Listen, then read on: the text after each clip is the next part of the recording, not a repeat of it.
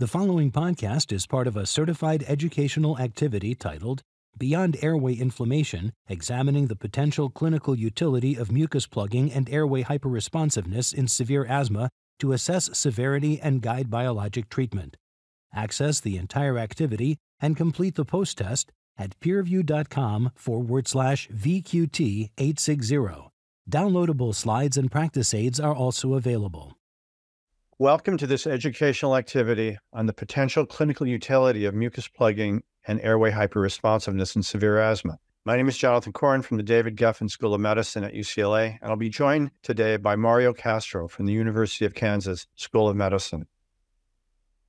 Our goals for today's symposium are first to discuss the role of mucus plugging and airway hyperresponsiveness as contributory factors to airway obstruction, increased decline in lung function, and symptom severity in severe asthma, and their implications for treatment, to employ the use of high-resolution C T scanning of the lungs in the routine workup of patients with poorly controlled asthma to identify the presence of mucus plugs, and finally, to apply recent insights into the role of mucus plugging and airways hyperresponsiveness, as well as the latest clinical evidence to guide selection of biologic treatment for patients with severe asthma. So we're going to start with a case study of a forty-two-year-old man with increasing asthma over the past couple of years. He's been unable to control his asthma with his current inhaled corticosteroid and long-acting beta agonist combination therapy, or with prior trials that he had had with ipratropium bromide and montelukast. He has had four exacerbations over the past year requiring oral corticosteroids, and most of these episodes were not preceded by an obvious viral infection. Some important associated history includes chronic nasal congestion and thick postnasal drip, which is clear to slightly yellow in color. He has occasional episodes of heartburn, and his current medications include fluticasone, Vilanterol two hundred twenty-five micrograms daily, and an important point of environmental history is that he lives close to the beach and works out of his home. He has no pets, and he smoked tobacco briefly back in college and smokes cannabis occasionally today. We turn to his examination and relevant lab results. His blood pressure is normal at one thirty-two over eighty-six, with a pulse of seventy-six, and oxygen saturation of ninety-seven percent.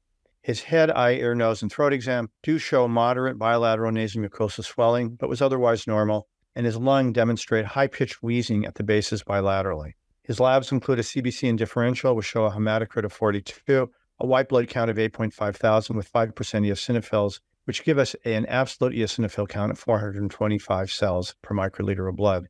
His total IgE was elevated at four hundred seventy international units, and allergy skin testing had some important relevant positives to dust mites, Aspergillus fumigatus, and Alternaria alternata. An Aspergillus IgG was also ordered, but did not show the presence of any IgG. His pulmonary function testing and imaging demonstrate an F V C of seventy-two percent of predicted, with an F E V one of fifty-eight percent of predicted, giving us a ratio of zero point six five, consistent with lower airways obstruction. His F E F twenty-five seventy-five percent was thirty-seven percent of predicted. Thoracic gas volume, a good measure of lung volume, giving was measured at one hundred thirty-four percent of predicted, and his D L C O to V A ratio was eighty-two percent of predicted, which is normal. His exhaled nitric oxide level was forty-eight parts per billion, markedly elevated. His chest x-ray showed diffuse parabronchial thickening and small airways of basilar atelectasis without any infiltrates or cardiac enlargement, and a sinus C T was also ordered, showing mild mucosal thickening in the maxillary and anterior ethmoid sinuses, but no evidence of nasal polyposis or any air fluid levels consistent with active infection. A high-resolution C T scan was also ordered, and I'd like to offer this up to Doctor Castro to make a comment. Thank you, Jonathan. I think the remarkable areas are noted there in the right mid-lung, which demonstrate these large distal bronchi that are filled with mucus, show that dense kind of solid mucus color that leads to that opacification. There also appears to be some more subtle areas in the periphery of the lung that we would you know, term kind of a bronchiolectasis type of finding, but pretty impressive for mucus plugging. Yeah, I, I would agree completely with that. And I think this is a great point to segue into some very, very interesting recent research that Doctor Castro has been involved in and, and kind of get us up to speed with this issue of C T scanning in patients with severe asthma. Thank you, Jonathan. First, want to review what are mucus plugs. So these are really just a balance of water, mucin, and other proteins and salts that form this mucus.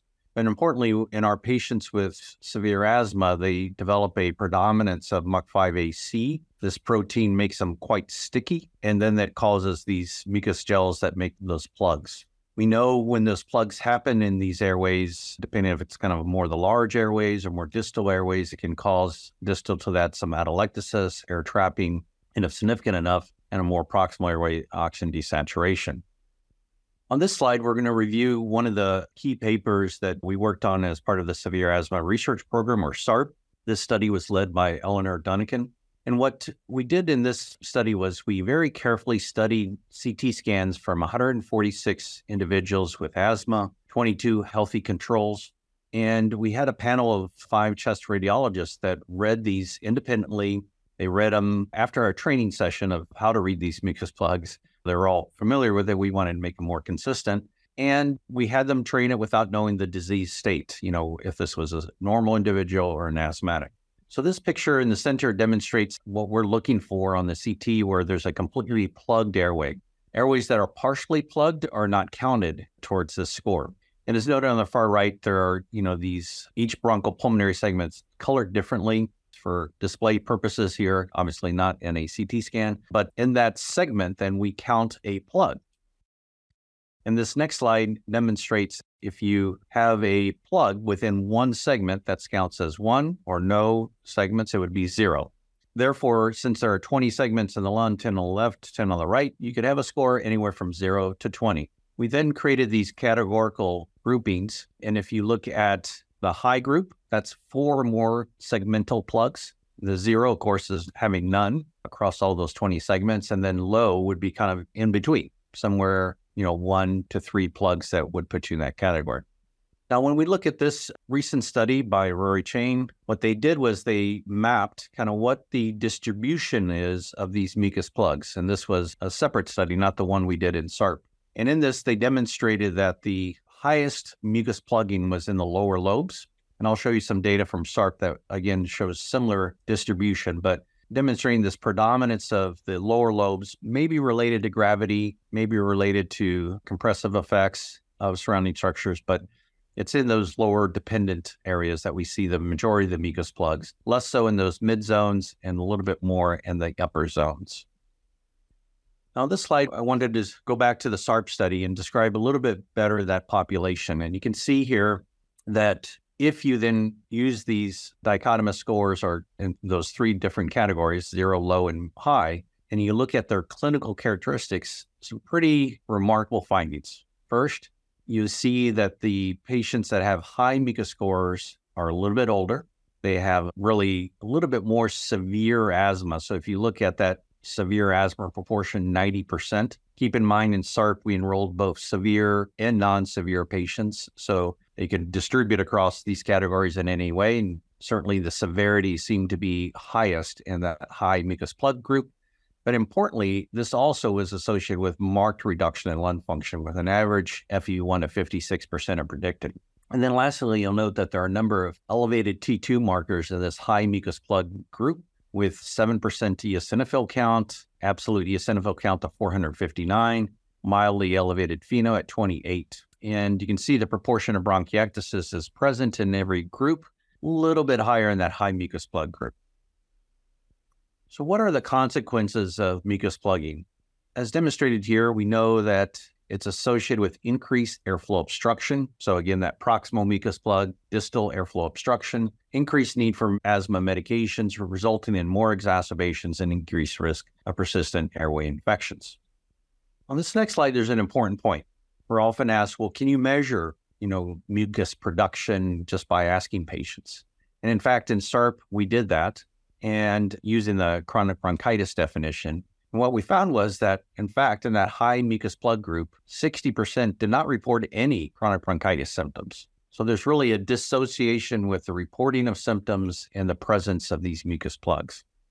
As noted here, we see a mucus plug in that right mid-lung region there, actually in the right upper lobe, but you know, you can see where that yellow arrow is, is what we're thinking is a significant mucus plug obstructing that distal airway. And really, the C T scan is the best way to do this. You can look at these coronal views, you can look at various three-dimensional views to allow you to look at this mucus plug. If you were to try to do this through the airways with a bronchoscope, it would be very difficult to do and certainly more invasive. Now, I next want to share with you a little bit more about the distribution of those mucus plugs and how does that associate or not associate with bronchiectasis. And you can see here the distribution of bronchiectasis. The majority of patients, eighty percent, did not have any bronchiectasis at grade zero. And if you look at the distribution of the bronchiectasis in those red bars, you can see that pretty much in all lobes, all five lobes, it's present. What's important, though, is as you look at that bottom right, is that, you know, when you think about bronchiectasis, it doesn't have to be associated with mucus plugging, or you can say the opposite. You can also say that you don't need bronchiectasis in order to have a plugged airway. Now, this next slide demonstrates this, again, more detailed relationship with lung function. And again, those dark blue bars are the high mucus plug group. And you can see that they have the significant reduced lung function with an average F E V one, again, you know, in that mid fifties. But it's also reduced for forced vital capacity as well as the ratio. And look on the far right, you can see that the vast majority of these patients with that high mucus plug have, you know, significant airflow obstruction with a percent predicted F E V one of less than sixty percent. Now, what potentially is driving that? Well, what we argued in this paper was that it could be T two inflammation, kind of an unchecked T two inflammation. And again, despite taking kind of what are the, you know, GINA or N A B P standard of care therapy for high-dose I C S and long-acting bronchodilators, because that was a requirement in order to meet that definition that we used in the SARP program for severe asthma. And what this demonstrates is that on the far left, that there's a direct correlation between mucus scores and airway eosinophils. So the higher the eosinophilia in the sputum, the higher the mucus score on average. When we look at T two markers, so we did a T two gene mean based on the peripheral blood, looking at gene expression for T two cytokines, I L four, five, and thirteen. You can see here that that high mucus plugs group in the dark blue bar, again, the highest levels of I L thirteen and highest levels of I L five. So clearly they have evidence of both indirect measures of T two inflammation like sputum eosinophilia, as well as direct measures by doing P C R-based analysis for T two cytokines. Importantly, as noted on this next slide, is that there's an association with eosinophilic products. So we measured in the sputum eosinophil peroxidase. And what's demonstrated here, again, is that there's a correlation between that and sputum eosinophils, which would not be too surprising. The more eosinophils, the more E P O. But what is kind of striking is in that high mucus plug group in the far right has the highest levels of E P O. Now, I want to build on that story that was led by Eleanor Dunican and share some work from Monica Tain, and really builds nicely in that story. Is one of the benefits we have in SARP is that we can follow these patients longitudinally. And in SARP, when we started doing longitudinal follow-up, now we have some patients that have been followed for ten years. And so we're gaining more and more information about if you can really well characterize somebody and you can follow their phenotype, what happens to that phenotype over time. And so what I would argue is that we've now identified a mucus plug phenotype. Now the question is, does that mucus plug phenotype change over time? So in this paper, we examined one hundred sixty-four patients that were enrolled in the SARP cohort that had repeat C T scans three years later. And as demonstrated here in this patient in the top row, and the repeat scan three years later, that same mucus plug persists over time. What is the consequence of that? Well, again, as that mucus plug persists, we now know that this is something that is correlated with the change in blood eosinophils or the change in airway eosinophils. So another way to think about this is if you have unchecked T two inflammation and you're seeing increase in T two biomarkers, you're also seeing an increase in mucus plugging. So again, this kind of associates cause and effect, right? And that you're seeing unchecked T two inflammation increasing, and then you're seeing increasing in mucus plug. Now I'm next going to move to a different group. And this is a group from Canada, Sarah Svenningsen study, showing a new technology, a relatively new technology called hyperpolarized gas M R I. And with hyperpolarized gas M R I, it's demonstrated in panel A there on the top left. You'll see that the patient inhales the hyperpolarized gas, and when they inhale it, normally the M R I of a lung is black. You know, you can't see anything because it's assessing protons.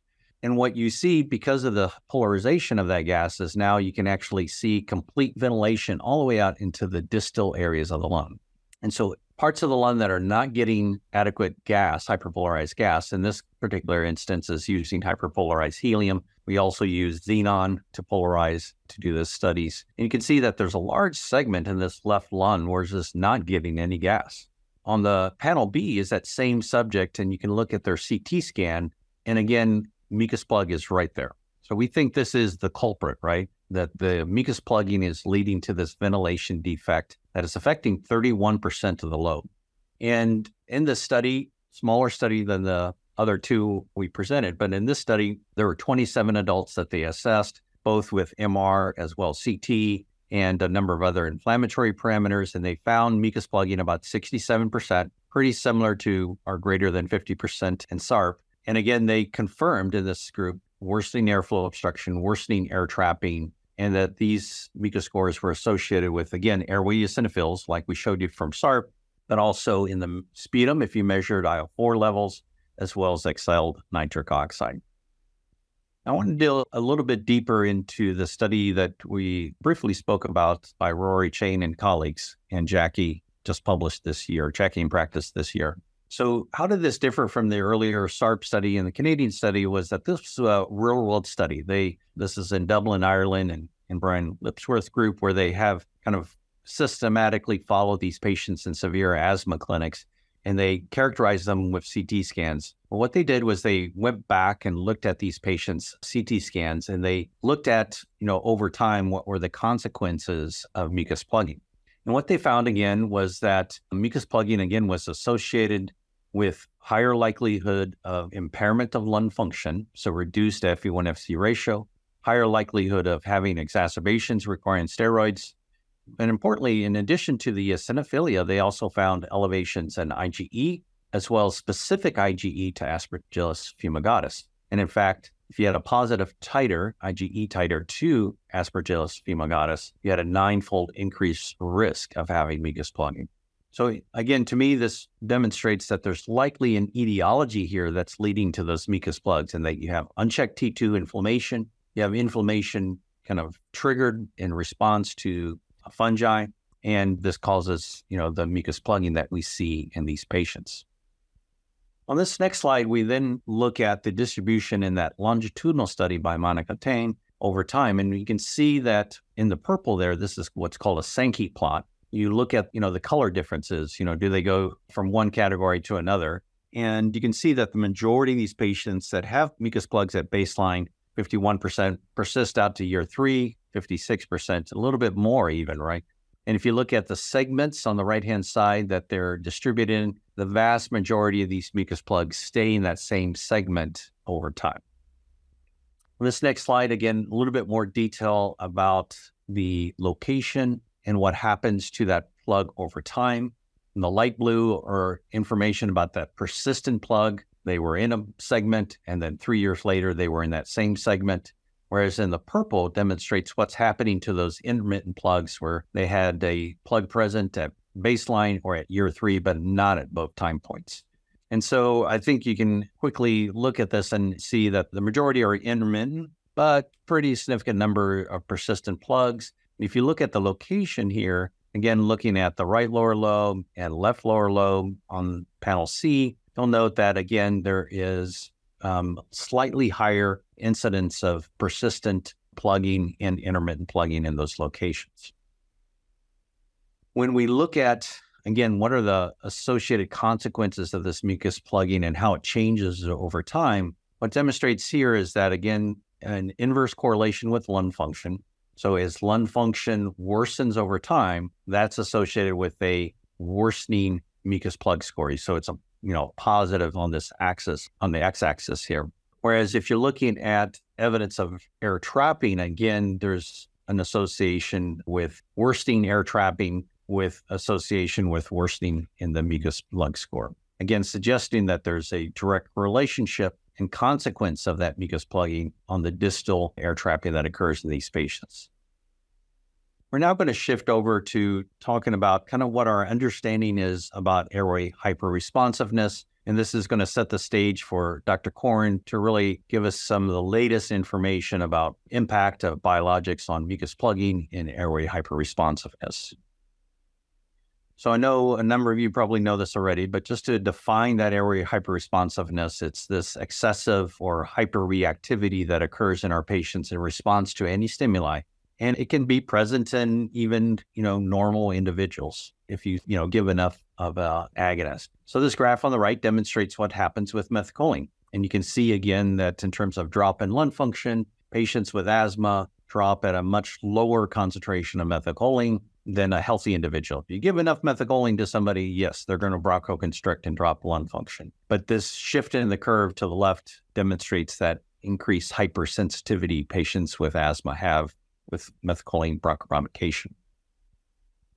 So this is a characteristic feature of all of our patients with asthma. This variability that we see in airway hyperresponsiveness appears to be related to the underlying kind of inflammatory response that our patients have. Next slide demonstrates that it's not only related to that inflammatory response, but it's also related to airway remodeling.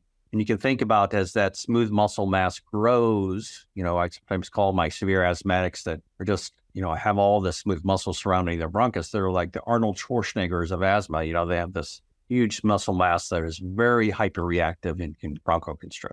So again, association with inflammation and remodeling tied to airway hyperresponsiveness. Now, on this next slide, important points about airway hyperresponsiveness is that it is, the presence of airway hyperresponsive is associated with an increased decline, accelerated decline in lung function. And importantly, it's not just symptomatic individuals, but also asymptomatic individuals. And in fact, in the studies that we have done and others, when we measure this in children, follow them over time, what we've demonstrated is that these recurrent wheezers have bronchial hyperactivity at much higher rates, and they develop asthma at a higher frequency. And this likely explains that connection between recurrent wheeze, often due to viruses early in life, and the development of asthma into adulthood. And then lastly is that, again, the severity of that hyperresponsiveness is linked to subsequent risk for exacerbations and asthma severity. Now, this next slide demonstrates nicely what's happening when we think about the various ways that we can measure airway hyperresponsiveness. And in general, we think the specificity is around ninety percent, but the sensitivity is significantly lower, and it really depends on what population you're testing, as we'll see in a subsequent study. And so we think about measures of airway hyperresponsiveness as either being a direct agonist on the smooth muscle and activating the smooth muscle, such as we do with methacholine or histamine, resulting in bronchoconstriction. Or above that dotted line, you can see the indirect stimulators of bronchial hyperactivity or indirect stimulators of smooth muscle. And so that can be mannitol, hypertonic saline, exercise, allergen-induced. I want to share with you this study by Aaron and colleagues from Canada, because I think it points out a lot about when you go looking to demonstrate somebody has asthma, you find that there's a significant number of patients out there that have been diagnosed but truly don't have asthma. And so this is where I use bronchial hyperactivity testing, is that helps me in those patients that I'm being referred to that are not responding to asthma medicines. You know, their doctor has really struggled with getting them under control. And I'm asked to see him then. And I say, well, first thing I always ask is, is the diagnosis right? You know, do they have some other explanation? And in fact, in this large study of seven hundred adults with physician diagnosed asthma in the community, and, you know, they took this sampling in Canada, and they put them through rigorous testing. What they did was they brought them in, and, you know, after withhold of medications, they did bronchodilator testing. If they had a positive bronchodilator test, they would be diagnosed with asthma. They didn't, which, you know, we know from bronchodilator testing, it's relatively insensitive. Then they went on to a methacholine provocation. They then, if they were negative again after methacholine, they cut their medications by fifty percent, the inhaled steroid by fifty percent, and waited four weeks and repeated it again. And once again, they retested them. If they were negative, then they would, you know, withhold all their asthma medications and repeat the testing again four weeks later. So they went through this rigorous protocol to really understand, you know, how many patients are out there misdiagnosed. And lo and behold, thirty-three percent, one out of three, had some other diagnosis. They were misdiagnosed as asthma. This study also importantly followed these patients for another year in the vast majority of thirty percent continued to exhibit no symptoms of asthma after being withdrawal from their medication. So this indicates, again, that the majority of these patients you roll out, you know, you can safely follow these patients without asthma medications, which I also like to say when I go through this protocol with my patients, it is a benefit, right? Because every medicine, and a lot of these patients are already on four or five medications, polypharmacy, for their asthma, may not be necessary, and they may be suffering side effects from those medications. So this is a very helpful point about bronchial hyperactivity testing, is that it helps you discontinue therapy that's inappropriate. This last study I would like to talk about is that, again, you have to think about the underlying population that you're studying. This was done through the A L A, Asthma Airways Clinical Research Centers, studied by Doctor Sumino. And in there, we tested over one hundred subjects with diagnosed asthma, and we found that the overall sensitivity of methacholine is actually a little bit on the low side, around seventy-seven percent, but even lower in whites, sixty-nine percent, and a little bit higher in African Americans. We don't know the reason for that, but there is a difference depending on the underlying race. And then also importantly, there's a difference depending on whether or not they're atopic or non-atopic as well. So keep those in mind as you order this testing. Sometimes you have to repeat the testing, right, because of that lower sensitivity that occurs. But just to briefly summarize, again, what we've described is this new mucus plug phenotype. The importance of C T scans and doing your evaluation of patients, the importance of measuring airway hyperresponsiveness in your patients, and how can that lead to, you know, clarifying the diagnosis, but also understanding their degree of hyperreactivity and the consequences of that. So I'll now turn it over to Doctor Corren to, to talk about the potential role for biologics in these entities. Thank you, Mario, very much. And, and thanks really for a wonderful foundation as we move on to some of the therapeutic aspects. So we'll start with the issue, do we have current strategies for reducing mucus plugging that actually works? And we really don't have too many options. Hypertonic saline certainly can be used by nebulizer. Some physicians do have some success with that in some patients. Mucolytics, and there's not a lot of options available currently. And, and the ones that we do have have not really demonstrated to have a lot of efficacy. There is a novel thiosaccharide carbohydrate compound that's under evaluation, and we await those results to see if they'll be useful to our patients. Macrolides certainly have been employed in patients, particularly with type two low asthma, patients who don't have elevation of their blood eosinophil count or exhaled nitric oxide. And very often, these are administered to patients who have severe asthma with frequent exacerbations and cough. So if we turn to our next issue, which is what are the biologic targets that may have some relevance to mucus plugging? And our graphic here shows the airway epithelium releasing compounds known as alarmins, which are cytokines derived from the epithelium. I think the one we know most about at this point in time is thymic stromal lymphopoietin, or T S L P. And, and this does lead to a downstream cascade of inflammatory mediators and cytokines that are relevant to mucus production, and we can block this using a newly approved molecule called tezepelumab. Now, since T S L P has effects on important both innate and adaptive immune cells, I L four and I L thirteen are generated after T S L P stimulates the system, and we have dupilumab available to block both I L thirteen and I L four at the level of the receptor. And then finally, we understand that I L four and I L thirteen and I L five, all in concert, can have a very large effect on inflammation, including the, the activation and release of eosinophils from the bone marrow, where they travel their way up to the lung. And we know that I L five is critical to eosinophilic asthma, and we have molecules that can block this, including mepolizumab and reslizumab, which are both I L five antagonists and bind directly to I L five. But we've also got benralizumab, which binds to the I L five receptor, thus causing apoptosis of eosinophils and basophils. And all of these molecules have been shown to have a salutary effect on asthma. And then finally, I G E, which sits on the surface of mast cells and basophils, and once cross-linked by allergen, has the capacity to activate those cells, which then release their contents, things like leukotrienes and prostaglandins, which can affect mucus production significantly.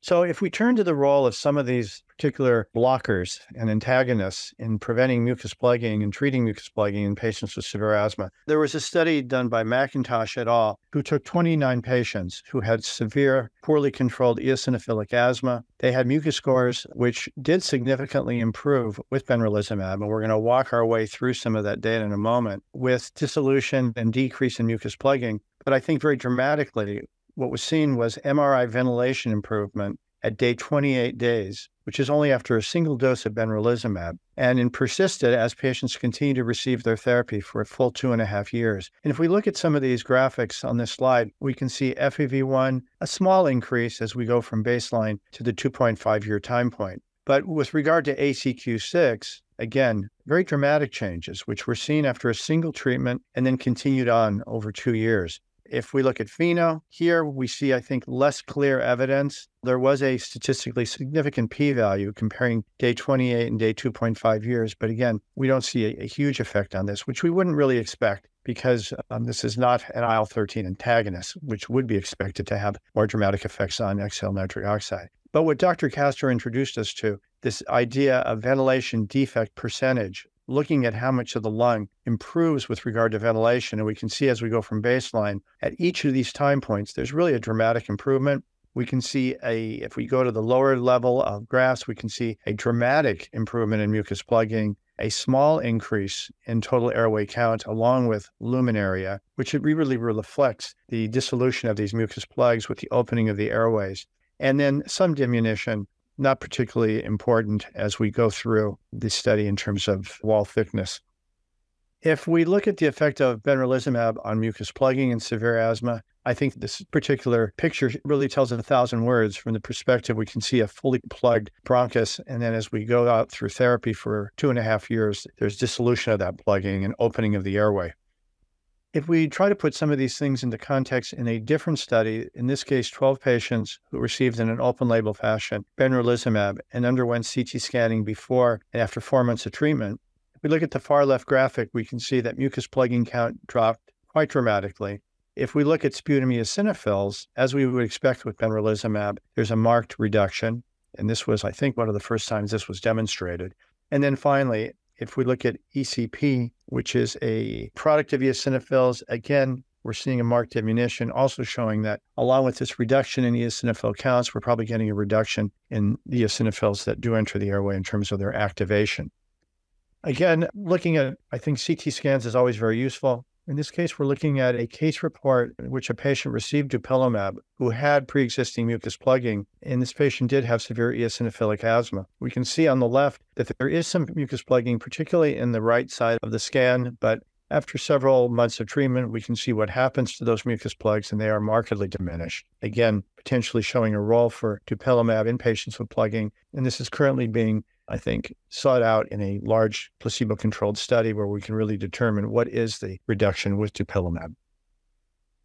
As I mentioned earlier, tezepelumab, the most recently approved of the biologics in asthma. What we're going to be looking at is data from a study called Cascade, which did involve patients undergoing not only measures of airway hyperresponsiveness, but also C T scanning and bronchoscopy. And I think the first thing we want to note in this placebo-controlled study is that mucus plug scores diminished really quite dramatically. And we can see that in the left-handed set of graphs compared with those patients who received placebo. And this reduction in mucus score was correlated, importantly, with improvements in lung function. So again, we're tying in a clinically relevant outcome to these changes that we find on C T scanning. And as we did with both benralizumab as well as dupilumab, we're seeing the effects on an actual C T scan where we can see an opening with a diminution in mucus in a particular bronchopulmonary segment. We've looked at this idea of mucus plug scores. I think it's also useful to really quantitate it a bit differently by looking at patients who either had no plugging or plugging, as well as people who have a high level of plugging, low level, and zero plugging, as Doctor Castro pointed out earlier in the symposium. And what we can see was during the Cascade study, as we go through treatment with tezepelumab, and we look at no plugs in the upper left-hand corner of these graphics, we can see that that number of patients with no plugs really increased dramatically by nearly eighty percent. And if we look at the next, which is placebo in the far upper right, we can find that this particular measure is extremely consistent over time with no real change in the no plugging versus plugging groups. If we then look at a more semi-quantitative measure of what's going on, and we really focus on patients who had zero plugging. With tezepelumab, we can see that nearly doubles. The patient with a low level of plugging was fairly constant, but what was eliminated completely was the patients who had a high level of plugging. And again, when we compare with this with placebo in the lower right-hand set of bar graphs, we can see that, again, a very consistent finding in placebo without any real change over the time of study. So one of the things we like to look at again are what are some of the functional consequences of this marked reduction in plugging that we saw with tezepelumab. And what we're looking at in the upper left, as well as central upper graphics, we're looking at F E V one at a pre-bronchodilator level. And I want you to focus on the two orange graphs at the far left, and then as we move rightward. And we can see that in the far left, we're looking at patients who received tezepelumab but had no plugging. And if we look at the group of patients, the subset who had plugging, this is where you really see the improvement in pre-bronchodilator F E V one, both in this upper left and the central graph shown. And when we look at placebo, there was no real change during the time of the administration of the placebo treatment. And we really see again that there was no change between patients who received tezepelumab who had no plugging at baseline in comparison with the placebo group. So again, plugging seemed to be a very prime determinant of baseline F E V one and changes in F E V one. And if we look at the upper right, we're looking at F E F twenty-five seventy-five. Here again, we are seeing a change compared with placebo. In A C Q six and change in F E C, which are the lower left and middle left at the lower level, we're not really seeing much of a change there. So studies have been done with a number of biologics looking at a number of different provocateurs of bronchial hyperresponsiveness or airways hyperresponsiveness. And in the next table, we're looking at a number of studies that have been done, including omalizumab in three studies, mepolizumab in two, and tezepelumab in two. We're looking at a wide range of different agonists used to provoke bronchospasm, from acetylcholine to methacholine to A M P to histamine, and most recently with tezepelumab, the use of mannitol. And we're going to comment on that in a moment. In one of these studies, in fact, one with omalizumab, this was a primary outcome, as well as in a recent study with tezepelumab. And if we look at the actual data found in these studies, we can see that the difference with ninety-five percent confidence interval is produced in this particular graphic. And in the far right, if you're interested, you can look at the level of asthma severity, which typically was in mild to moderate to severe patients. And the reason this is important is because obviously you have to have stability of lung function in order to do studies where you're going to be directly provoking bronchospasm. Now, if we look at this data a bit differently, shown as a bar graph, we can see in the vast majority of these studies, in five of the seven studies, there were improvements in bronchial hyperresponsiveness as you move from the line of identity rightward. This signifies improvements. In two of these, they were statistically significant. In a couple of them, we did not see a significant improvement in airways hyperresponsiveness, irrespective of what agonist was used. Now, if we kind of take a step back and think about one of the key cytokines that I introduced earlier in my section, which is thymic stromal lymphopoietin, or T S L P, and look at this effect that it has on airways hyperresponsiveness, as well as eosinophilic airway inflammation, keeping in mind that T S L P, as I mentioned earlier, is a huge determinant of what happens downstream. It's really responsible for setting up type two inflammation and all of the consequential next steps that take place, such as eosinophilia in the blood and tissue, increases in potential airway hyperresponsiveness, and looking at some of the cellular issues, such as mast cell infiltration and activation, as well as eosinophil influx into the airway itself. And there have been some studies showing that there's a change in mast cell phenotype when you treat with T S L P directly. And this T S L P obviously is it's causing some major changes in the cellular architecture of the lung. And we'd like to know that does blocking T S L P really abrogate some of these issues? So if we go back to a study that was done called the Upstream study, again, where bronchial hyperresponsiveness was one of the main outcomes. And as I mentioned earlier, we're looking at mannitol as the agonist. Now, why would we use mannitol instead of histamine or methacholine, which are direct agonists of smooth muscle contraction? And the reason is, is because mannitol is an indirect inducer of airway spasm. As such, mannitol creates a hyperosmolar environment around mast cells and, in fact, the entire cellular milieu of the lower airway. And these changes in concentration of solutes around the mast cell causes a mast cell actually to become activated and degranulate, releasing things like histamine and leukotrienes and prostaglandins around the airway. And what was shown in this study with tezepelumab is if you treat patients with several weeks of tezepelumab, that as we can see from the graphic, there's actually a shift upward, that it takes more of this mannitol to induce bronchospasm, a fifteen percent reduction in airway caliber compared with placebo. And, and this did not reach a level of statistical significance, although at the twelve-week time point, we approached statistical significance. And if we look at eosinophil counts, again, comparing placebo in blue with tezepelumab in red, for one of the first times in a placebo-controlled study, we can now say that with a upstream biologic such as tezepelumab, that there was a significant reduction in eosinophil levels in the tissue, a seventy-four percent reduction compared with twenty-eight percent reduction in the placebo group. But if we dig a little bit deeper into the data derived from this study, if we look at bronchoalveolar lavage fluid, sputum, and blood, all of these compartments were also significantly affected by the use of tezepelumab, with a seventy-five percent reduction in the B A L, a sixty-nine percent reduction, and a thirty-nine percent reduction in blood. Why do we see a bigger drop in the tissue than we do in the bloodstream?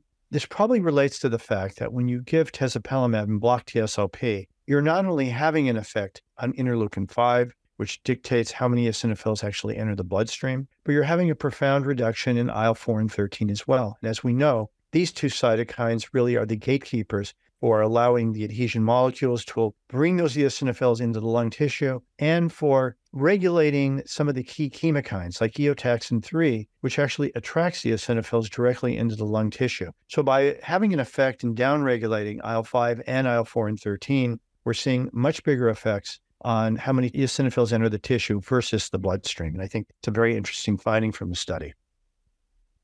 Exhaled nitric oxide was reduced. It bordered on statistical significance at the twelve-week time point with a p-value of zero point zero six. But again, this is something that has been shown statistically significant in studies that were done in large numbers of patients.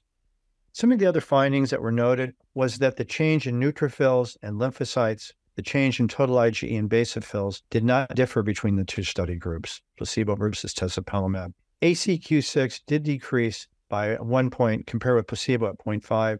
This was not statistically significantly different, but I think the key issue is that in small numbers of patients, such as studies like this, both Upstream and others like it, you really need a much larger sample size in order to see differences in both A C Q six and A Q L Q. And I think very importantly, adverse events did not differ between the placebo and active group. So some of the conclusions we can draw from the Upstream study was that blocking T S L P for twelve weeks with tezepelumab did not significantly reduce airways hyperresponsiveness to mannitol, although it did border on statistical significance. However, the proportion of patients without airways hyperresponsiveness to mannitol after twelve weeks of treatment was significantly different between patients receiving tezepelumab versus placebo.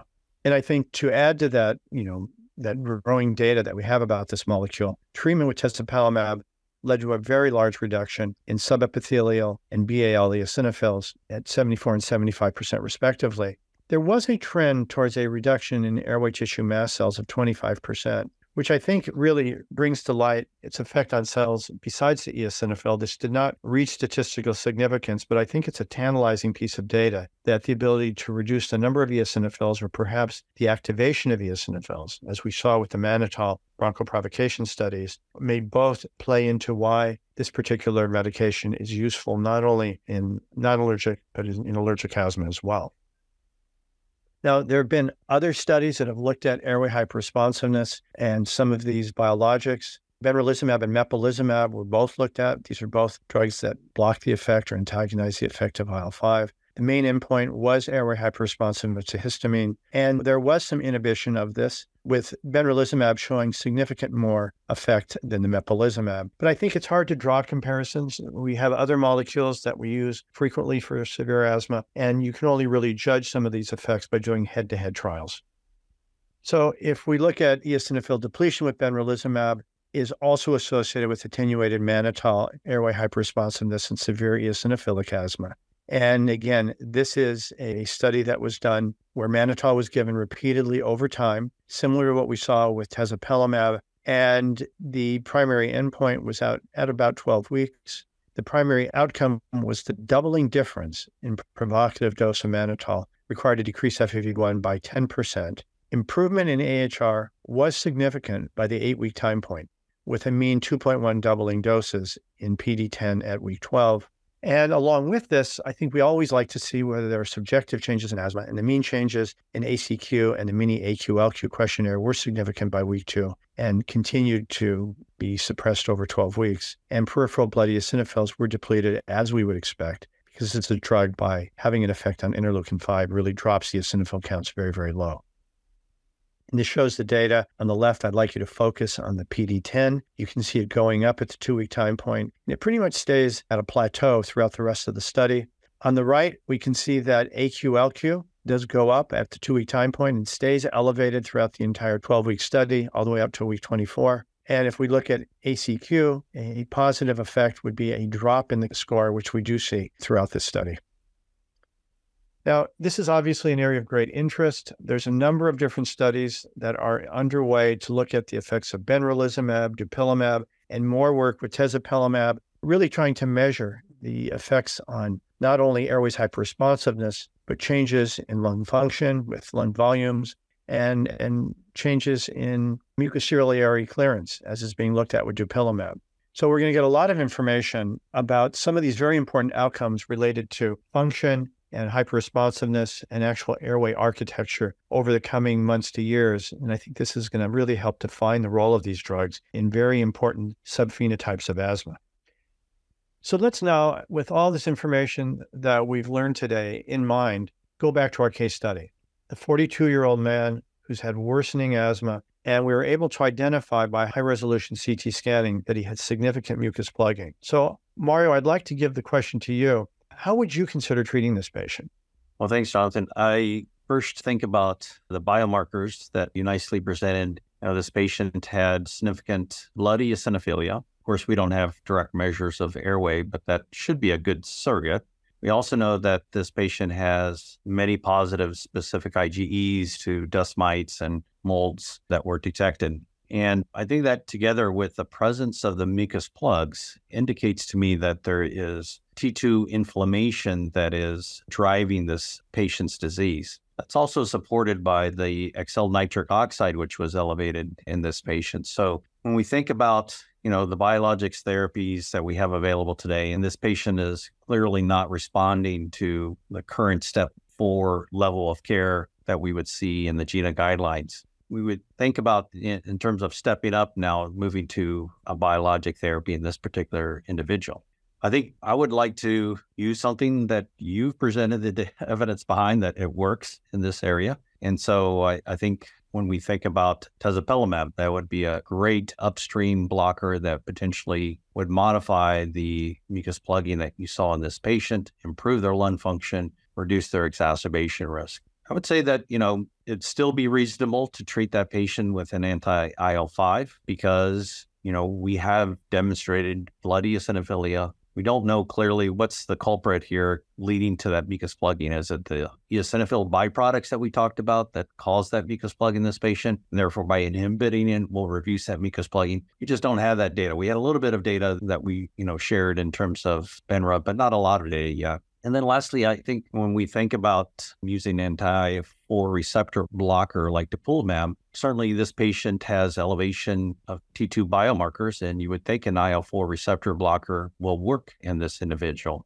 But we're still waiting for evidence from dupilumab in terms of its effect on structural effects like mucus plugging. And so there's a little bit less evidence for that, but certainly would be a reasonable choice in this patient. And I, I think all three of those classes, I would say, are reasonable to proceed with, see what your response is, measure that response, you know, four, five months later, and then decide if you need to move to another therapy. What do you think, Jonathan? No, I think those are excellent points, Mario. The one thing I would add would be when we look at the mechanisms of these drugs, and they're all somewhat different, it's interesting because tezepelumab, by having an effect on not only I L five with the eosinophil entry into the bloodstream, but by having an effect on I L four and thirteen as well, we've seen reductions in I g E in the large phase two B and phase three studies. We've seen changes in specific allergen reactivity in some smaller studies that have been done. And we've seen reduction in the key biomarkers in terms of both blood eosinophils as well as exhaled nitric oxide. So I think by this patient who is markedly allergic, I think tezepelumab offers some very appealing mechanisms of action that might really fit this patient very well. But as you mentioned, there are other drugs that probably would help this patient as well, but perhaps tezepelumab overall would have the best approach of all the existing drugs. I agree. So in summary, The mucus scar represents a very important biomarker of asthma severity, and it really helps us define a subphenotype of asthma. Patients that do plug and the consequences this has on their lung function and future exacerbations. And I think we've been able to correlate that plugging with other type two inflammatory biomarkers. And some of this helps us really predict what kind of a drug will work best for this subphenotype of asthma. We've looked at some of that data today. And when we summarize all this data, I think it's important to know which therapies really do reduce mucus plugging and address the issue of airways hyperresponsiveness, understanding that this will have a potentially powerful effect on our patients' lives and what kind of a future they will have regarding their asthma. So I'd like to thank Doctor Castro for joining me in this symposium. I myself found it to be fascinating, lots of new data, lots of important data, and I hope all of you can take this back to the clinic and employ it in your own practices. Thank you. Thank you. Thank you for listening. Download materials and complete the post test for instant credit at peerview.com forward slash VQT860. This activity is supported by an independent educational grant from AstraZeneca L P.